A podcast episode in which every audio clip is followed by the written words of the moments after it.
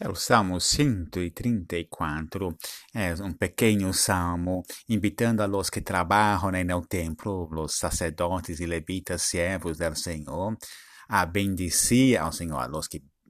especialmente os que por a noite vigilam seu templo e assim receber a bendição divina.